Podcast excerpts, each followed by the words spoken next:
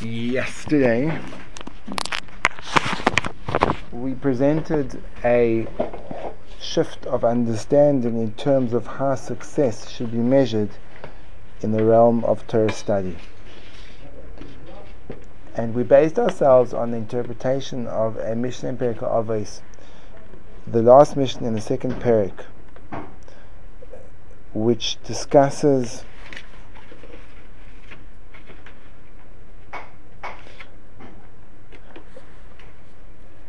which discusses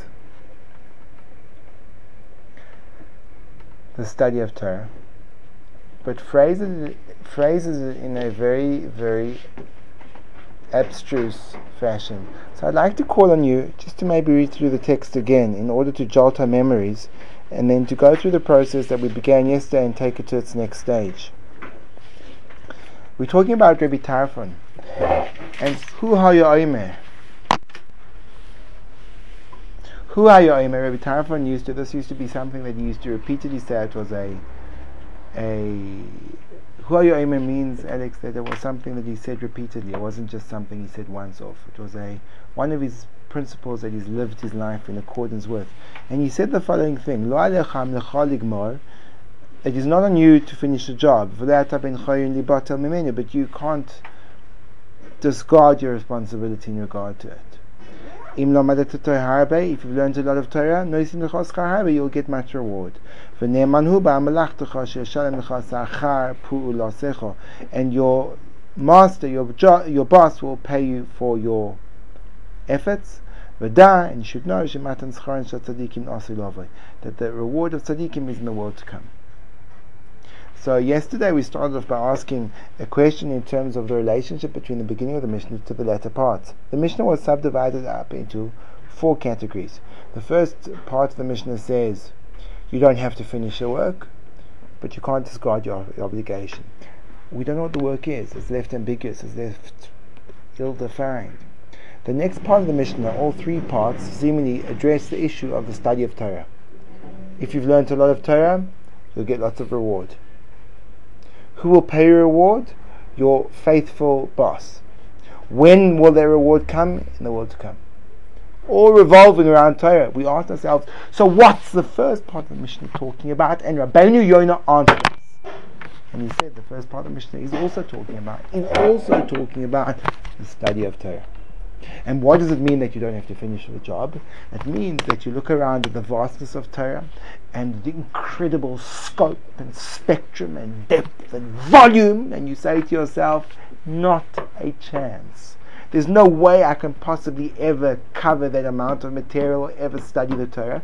And therefore, the next conclusion you may come to is I'm struck with an impossible goal I've been asked to perform a task which is not within my reach to perform. It's not on you to finish the job. So you think, aha! So now the Mishnah almost the Mishnah goes along with you and dances with you through the internal dialogue that you have. So you say, aha, so I don't have to finish it. Well, if I don't have to finish it, that means I can slack off and maybe I'll just get by with learning an hour a day. To that, the Mishnah counters that thought and says, and don't think you can discard your responsibility. So those are the two sides of the coin. On the one hand, if it's so much, it's so vast, I can't learn this all, and I have to learn everything. Don't worry, you don't have to finish the job. Aha, I don't have to finish the job, so therefore I can just get away with the minimum. You have to learn everything. So those two conflicting states is where a person vacillates, oscillates between. You following me? That's what the Rabbeinu Yonah Mechadesh. What we said in terms of bringing out the Chidush is that the Rabbeinu Yonah completely shifts our entire perspective of the definition of success. We are accustomed to thinking that success is an achievement which is measurable and quantifiable. And therefore, if I run a race and I lose the race, I failed. If I enter into a business proposition and no money has been made, could be the best product in the world, I have failed.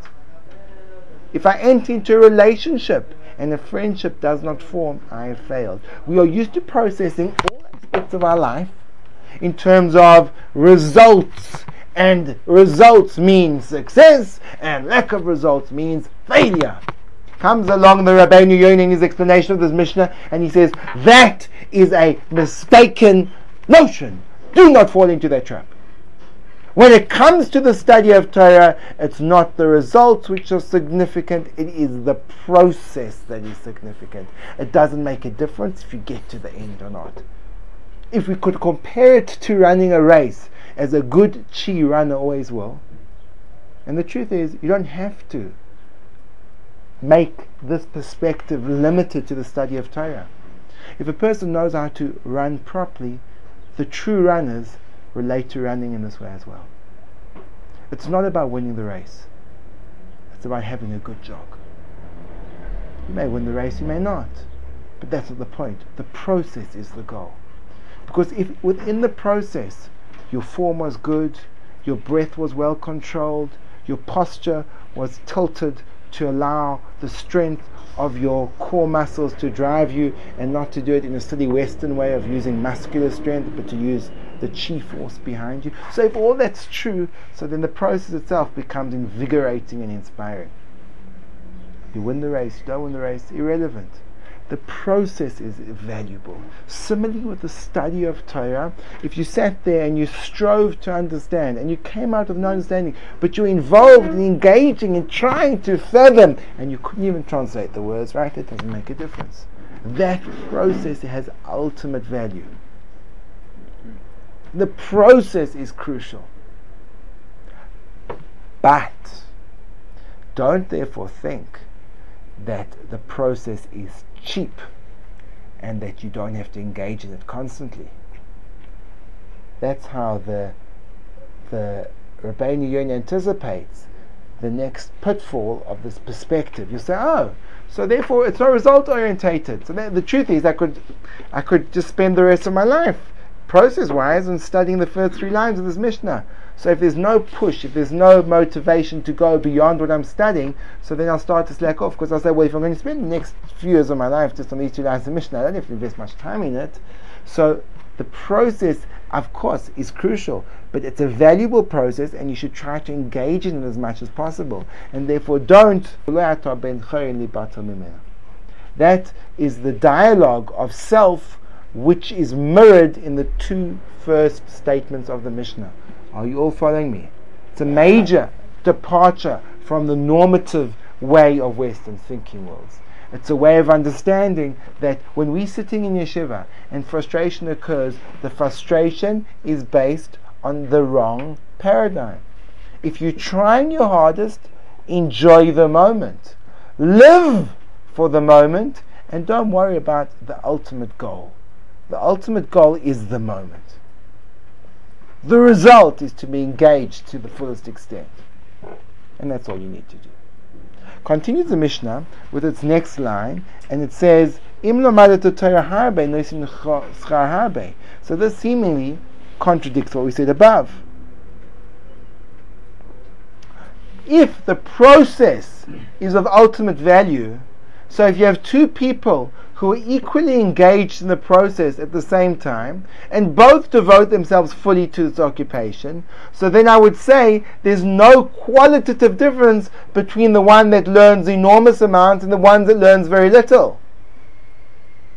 I would think that because after all, it's process, not result based. You following me, Avshalom?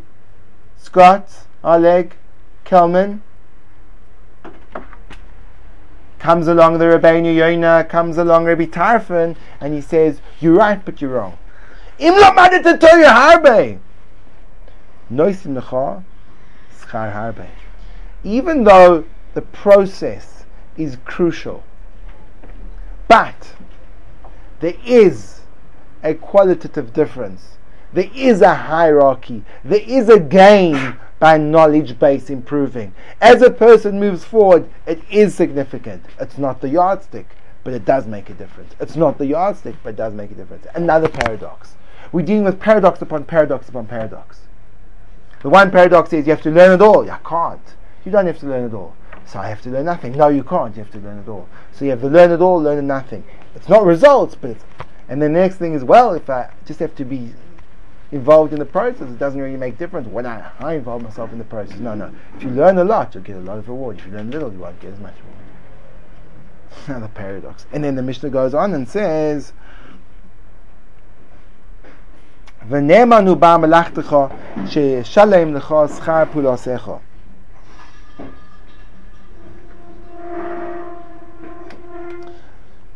So what can happen at this point in time in the internal dialogue is you can become disillusioned. You can lose emuna in the effect of what your Torah is doing. And you can say, mm, I don't trust that there's any concrete results to my Torah learning.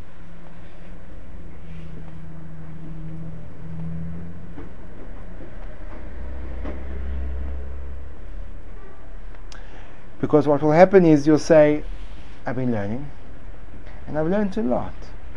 But I know the first few pages of Baba Basra off by heart. understand the depth of the Tosis.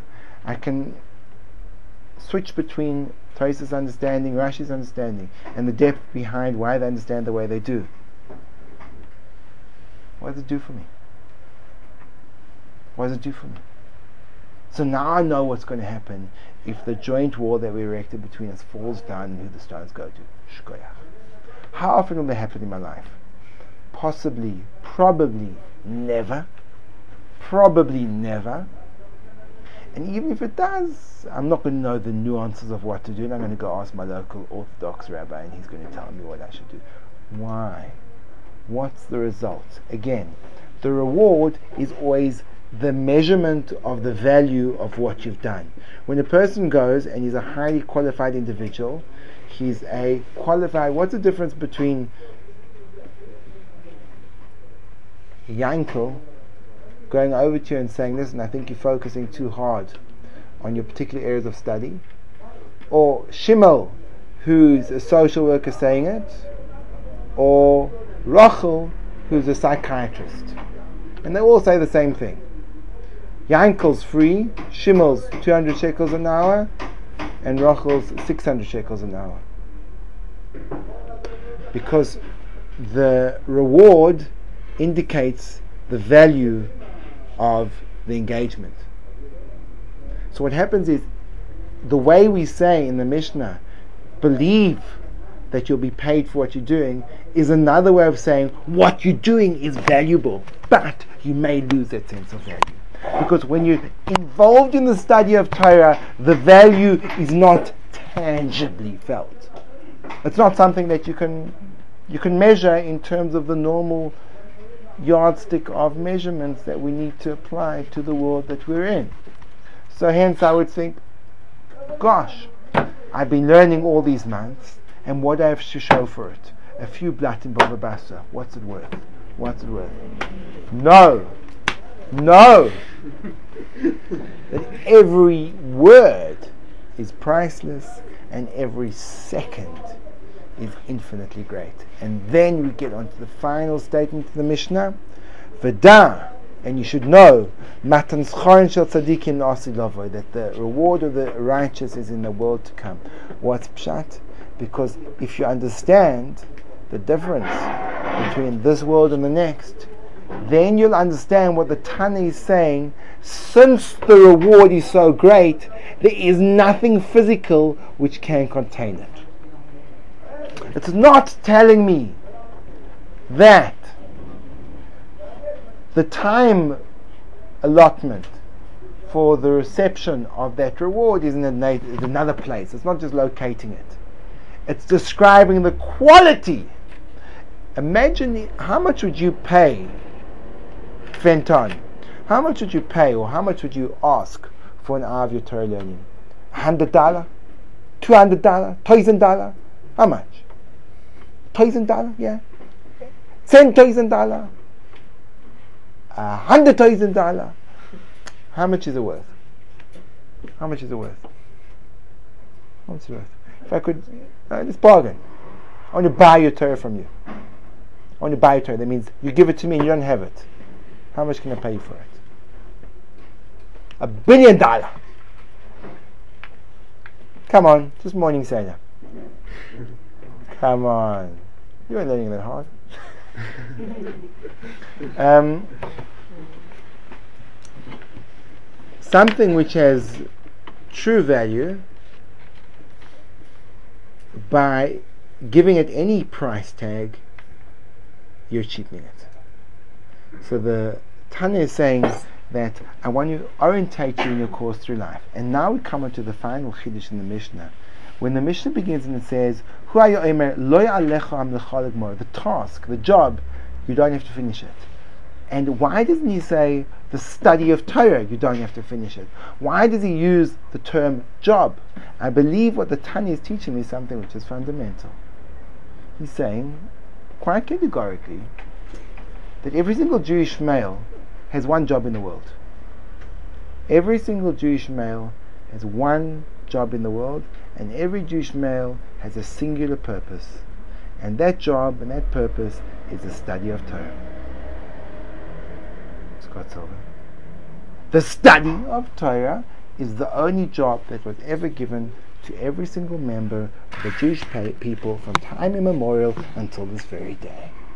If that would not be true, then how could the Tana state categorically, Loy alecha hamelecha ligmor? It's not on you the job to finish, but you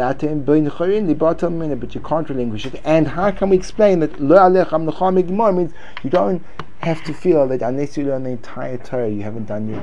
You don't have to feel that that's the job. You have to get the results. You have to be engaged in the process. But what's the process you should be engaged in? The study of Torah. Why doesn't the Mishnah say means mitzvahs, means chesed, means tefillah?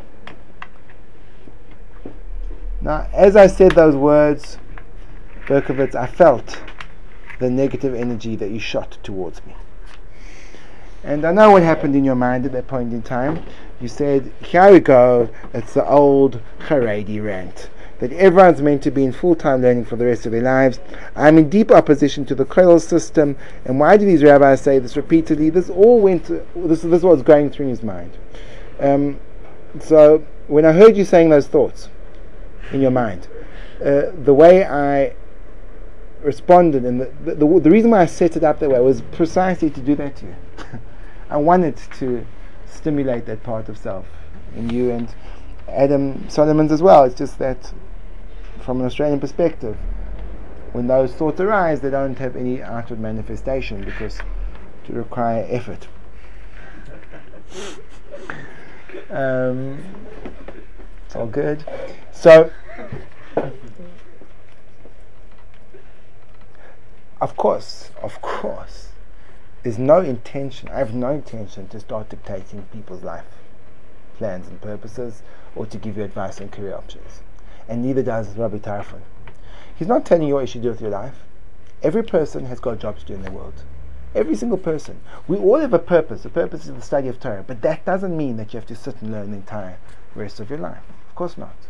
On the contrary, there's an incredible, incredible danger that Reb Avram Grodzinski points out in a person who is single-mindedly devoted to the study of Torah for the rest of his life. And he, this is a situation he, pre- he presents from a very practical perspective. Perhaps we will derive a principle from what he says.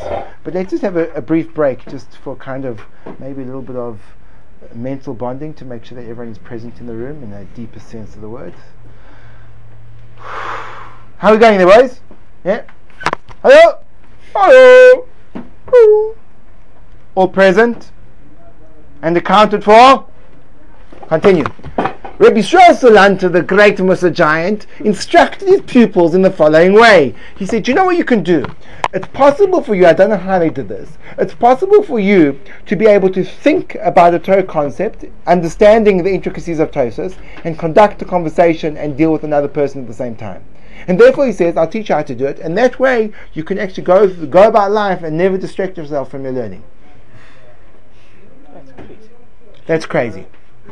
That's crazy. He did this. The following point.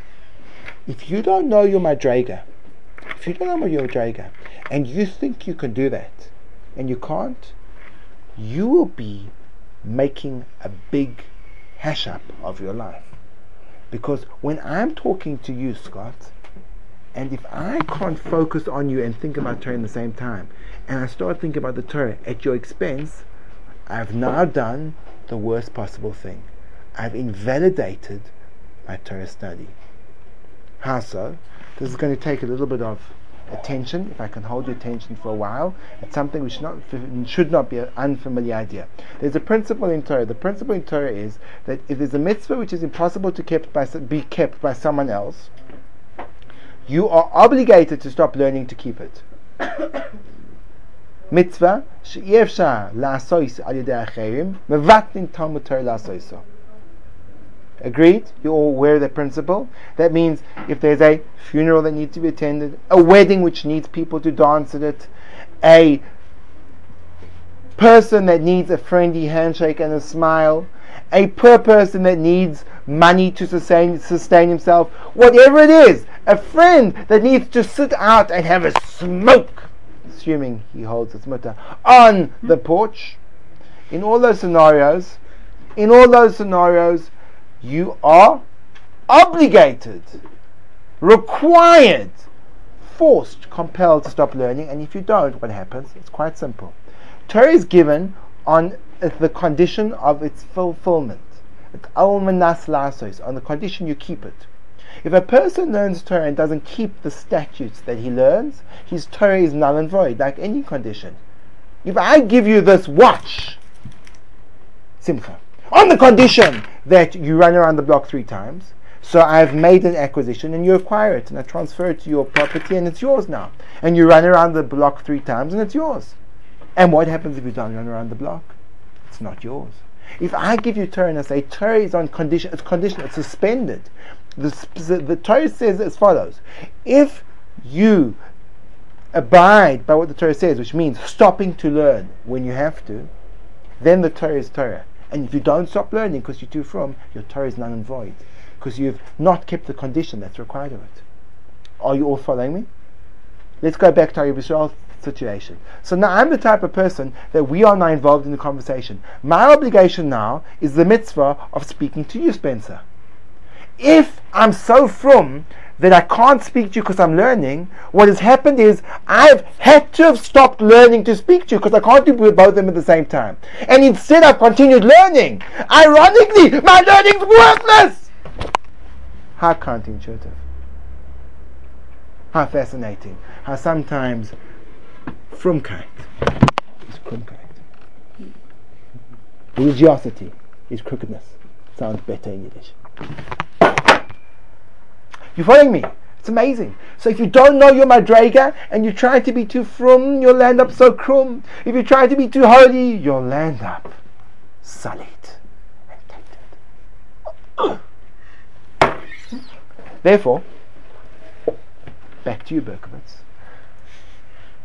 Of course, the job of every able-bodied Jewish man, the basis the default of his being is his constant thirst and striving for a completion in his knowledge of Torah. But every single person, depending on where he's placed in his own personal situation with his history, geography, and psychology, has a set of things which are they're impossible to be done by other people. And if he doesn't go ahead and do them, so the irony is that the Torah that he learns while avoiding his obligation becomes worthless because of it. So therefore, when I say that it's the obligation of every able-bodied Jewish man, his purpose in this world is to study Torah. That's 100% true. But that by no means means that every single person is meant to be in Kollel. Because every single person dependent on the things that no one else can do but him will either increase or decrease his learning time and his devotion to it. And if he doesn't do what he's meant to do, so then he's perhaps what he may interpret super frumkeit is in fact super krumkeit. Krumkeit? Crookedness.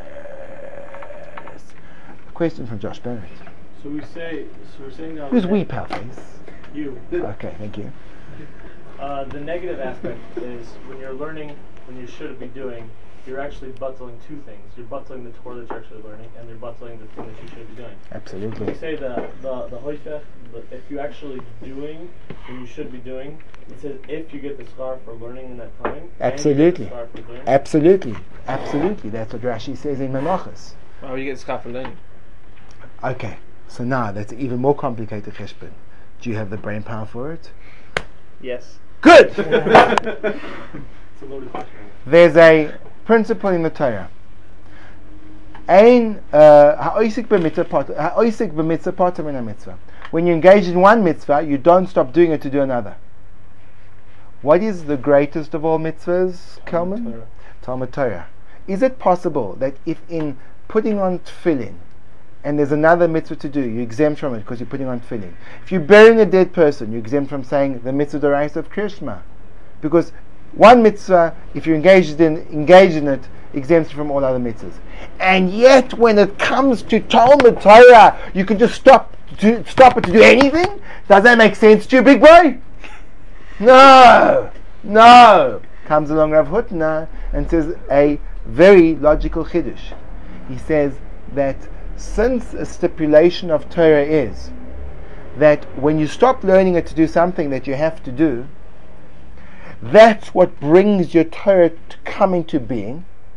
Because by keeping the condition, your Torah is now valid. By stopping to learn, you now create your learning. By doing the mitzvah that's impossible to be done by others, since Torah was given in such a way, you actually are creating your Torah. Thus, the status of the mitzvah that you stop doing Torah to do has the same weight and value as the study of Torah itself. So why go learning Kollel? You can just go about a day and work. So therefore, so therefore, for a person who, in his world, it's impossible for him. There's no one else that can do his daily work. So for him, he's perfectly. It's as if he's learning the whole day. It's as if he's learning the whole day. Says Rav Hutner, a consequence of this understanding. That's why, because Torah is structured in such a way that the thing which keeps it up, that maintains it, has got the same status as it, the not learning becomes as valuable as learning because that's what makes the learning into learning. So too, someone that facilitates the study of Torah has the same status as a person studying it himself. And that's why the Gemara in Sota says that a wife who encourages and pushes her husband to learn, she doesn't get the reward of encouraging someone to learn. She gets the reward of learning. Because she's what's holding up the Torah. That's why Yisachar, who's supported by Zvulun, Zvulun, it's as if he's learning the whole time as well, because his support facilitates the Torah. Any facilitator of Torah has got the status of Torah itself, as opposed to mitzvahs. If I support someone putting on tefillin, and because of me puts it on, I get a reward for supporting someone tefillin. I don't get the reward of putting on tefillin. If I support someone in learning, I get the Torah. I literally get the Torah. And that means I have to cho- choose very carefully who I support in learning. If I support a person that knows Shas, I get Shas. And that's why, just as a practical guidance to people that because they can't but go into the working world and they'll have an income, choose very carefully a budding Talmud Chochem that's going to become a genius in Torah to support, and that Torah is yours. Then you do put a price on the value of his Torah. No. If you offer to buy him like in a part in a ship, this is willing. You're not putting a price on his. Torah. You're facilitating the fact that he can study. But then he's selling you his portion because if he's giving you half the reward, Okay, who gets if he gets half and you get half, he gets all and you get all. Does But he's selling. But either way, he's selling his. He's not selling it. He's allowing himself a means of continuing in the study of Torah.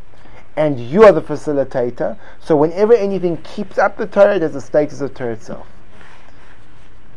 And that's why it's possible to stop learning to do a mitzvah because you're not stopping to learn. And therefore the principle of mitzvah mitzvah of course exists by Talmud Torah. If there's any other mitzvah that comes in the way of Talmud Torah that you can be done by others, you, of course you can't stop learning to do it. So this transforms us, and of course, this gives us a new insight into a different question, which the Gemara in Brochus puts across and Tosus paskins on. And you ask the question. Tosus says, "Why is it that we make the bracha of Torah in the morning, and it may be that we don't learn until later on in the afternoon, and yet it's not considered as if there's a gap between those two times?" The answer is, as we've said, that since everything you do in between is because no one else can do what you're doing, so therefore it's all learning Torah, and there's no hefsek involved. This, of course, this of course is based on the fact that what you're doing in between is vital and can only be done by you. If, of course, you decide that you want to use the time away from learning to watch a Knicks game, I have no idea what sport they play, but I'm No, assuming. rather, I mean, some things. Sorry, sorry, not Knicks. Sorry, Josh. Some things facilitate your Torah learning that's not necessarily unique to you. That facilitate that, that might for some certain person out there that might facilitate his Torah learning. I, I, don't know what you're talking about. I'm thinking. Some people they need to unwind. They need you. So that means- yourself. so that means- so that means- relax a certain. Absolutely. So in other words, and no one else can do that, and no one else can do that. Anything that you need to do that no one else can do, for example, relax, chill out. It could be for some people watching an Eagles game. How's that for wide American knowledge? watching the Cubs play basketball. hey? How's that, eh? Watching the Yankees play ice hockey. For six hours a day, if you need that. We have to be honest with ourselves, Jared. We, meaning you. And I think you understand what I mean. Is a of uh, of a of possibly you need to make a new birth the Torah if you did Bittul Zman? So the way we rule halachically is we don't. But according to Tosfos, that's what would come out. That if you decided randomly to go do something which was completely unnecessary, you just went to go watch the Dolphins. Play the Dolphins play play the Eagles, correct. Watch the Dolphins play the Eagles, why not? It's actually possible. Taka possible. Both of them playing American football. Huh? Oh, what a lucky guess. Pasha says 50% chance of getting it right, right? It's either boss, base, ah, Taka, not 50. Very good. Thank you. Um, so, so that's, you know, not every Buffalo's game is necessary. Buffaloes? That's the city. Oh. I, was, I, was, doing so well, eh? I was doing so well. Oh. There should be a Buffalo, shouldn't there? Though? Um, anyway, uh, so that's that's huge. That's um, mm, that's huge, no? Isn't it like a whole new zach? I agree that the last part of the shiur was a little bit ethereal, but it's it's it's it's philosophically fundamental. It transports us into the very real place of where we are. Of course, a person has to be scrupulous, scrupulously honest with himself, both ways. If you err too much on one side and you learn too much, so you can be destroying yourself. If you learn too little, you can be destroying yourself. I just feel very gifted that we have that kind of living at a knife's edge. Isn't that inspiring? So relaxing. So much the Australian way of life. Yeah, you know? What we're going to do today? Don't know. Oh, sounds like a great idea. Can I come deal with you? Sure. Hey Bruce, what's that? It looks like a cloud. Yeah, a day like this. But strange. You're, you're right. I was seeing it. Uh, okay, Rabbi Isai. So that's really what I would like to say to you today. And um, are there any questions, thoughts, ponderings, feelings of despair or hope? Amen. Can you respond? Fantastic. The end.